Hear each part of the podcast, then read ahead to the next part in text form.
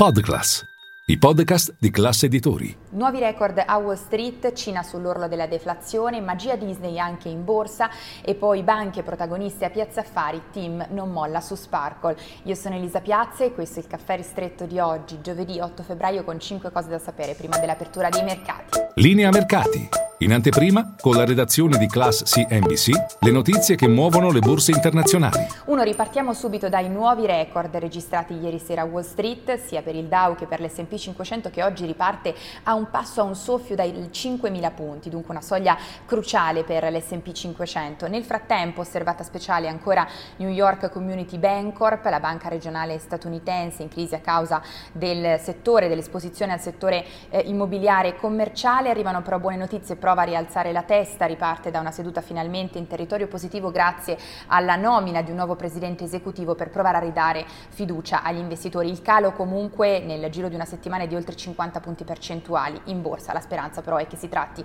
di un caso isolato. E poi due, ci spostiamo in Cina, cattive notizie in arrivo, Pechino sull'orlo della deflazione, l'indice dei prezzi al consumo a gennaio ha mostrato la frenata più marcata da 15 anni a questa parte, meno 0,8% anno su anno. Ancora peggio i prezzi alla produzione, meno 2,5% anno su anno, sedicesimo mese consecutivo in calo. E poi tre, torniamo a Wall Street perché Disney festeggia in after hours i conti presentati ieri sera a mercati chiusi, oltre 6 punti percentuali di rialzo, utili oltre le attese, riviste a rialzo le guidance e poi annunciati più dividendi e un buyback da 3 miliardi di dollari. Non solo per difendersi di fatto il CEO di Disney Bob Iger dagli investitori attivisti in pressing sul eh, CDA ha fatto diversi annunci, innanzitutto un investimento, una scommessa sul gaming, un miliardo e mezzo di dollari eh, verranno investiti in Epic Games, produttore del celebre videogioco Fortnite e poi ancora come annunciato eh, già eh, ieri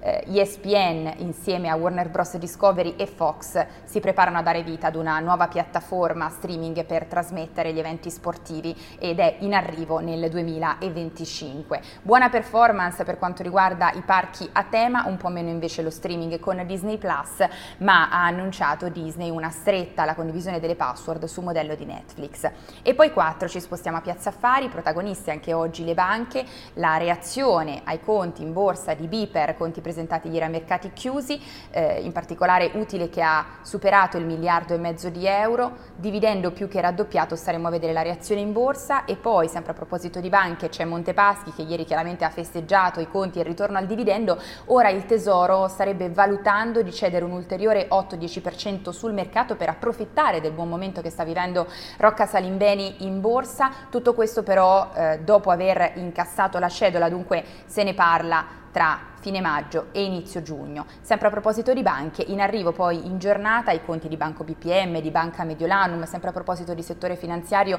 di Mediobanca, di Banca Generale, insomma ancora trimestrali protagonista Piazza Affari e poi 5 concludiamo con Team. Nella serata di ieri il CDA ha fatto sapere di dire no, di respingere l'offerta ricevuta dal MEF per il 100% di Sparkle, la società eh, di dei, dei cavi sottomarini è stato dato mandato invece al CEO Labriola per tornare a negoziare con il governo una permanenza di team con una quota di minoranza dentro Sparkle. È tutto per il nostro caffè ristretto, ci si vede in diretta a Caffè Affari.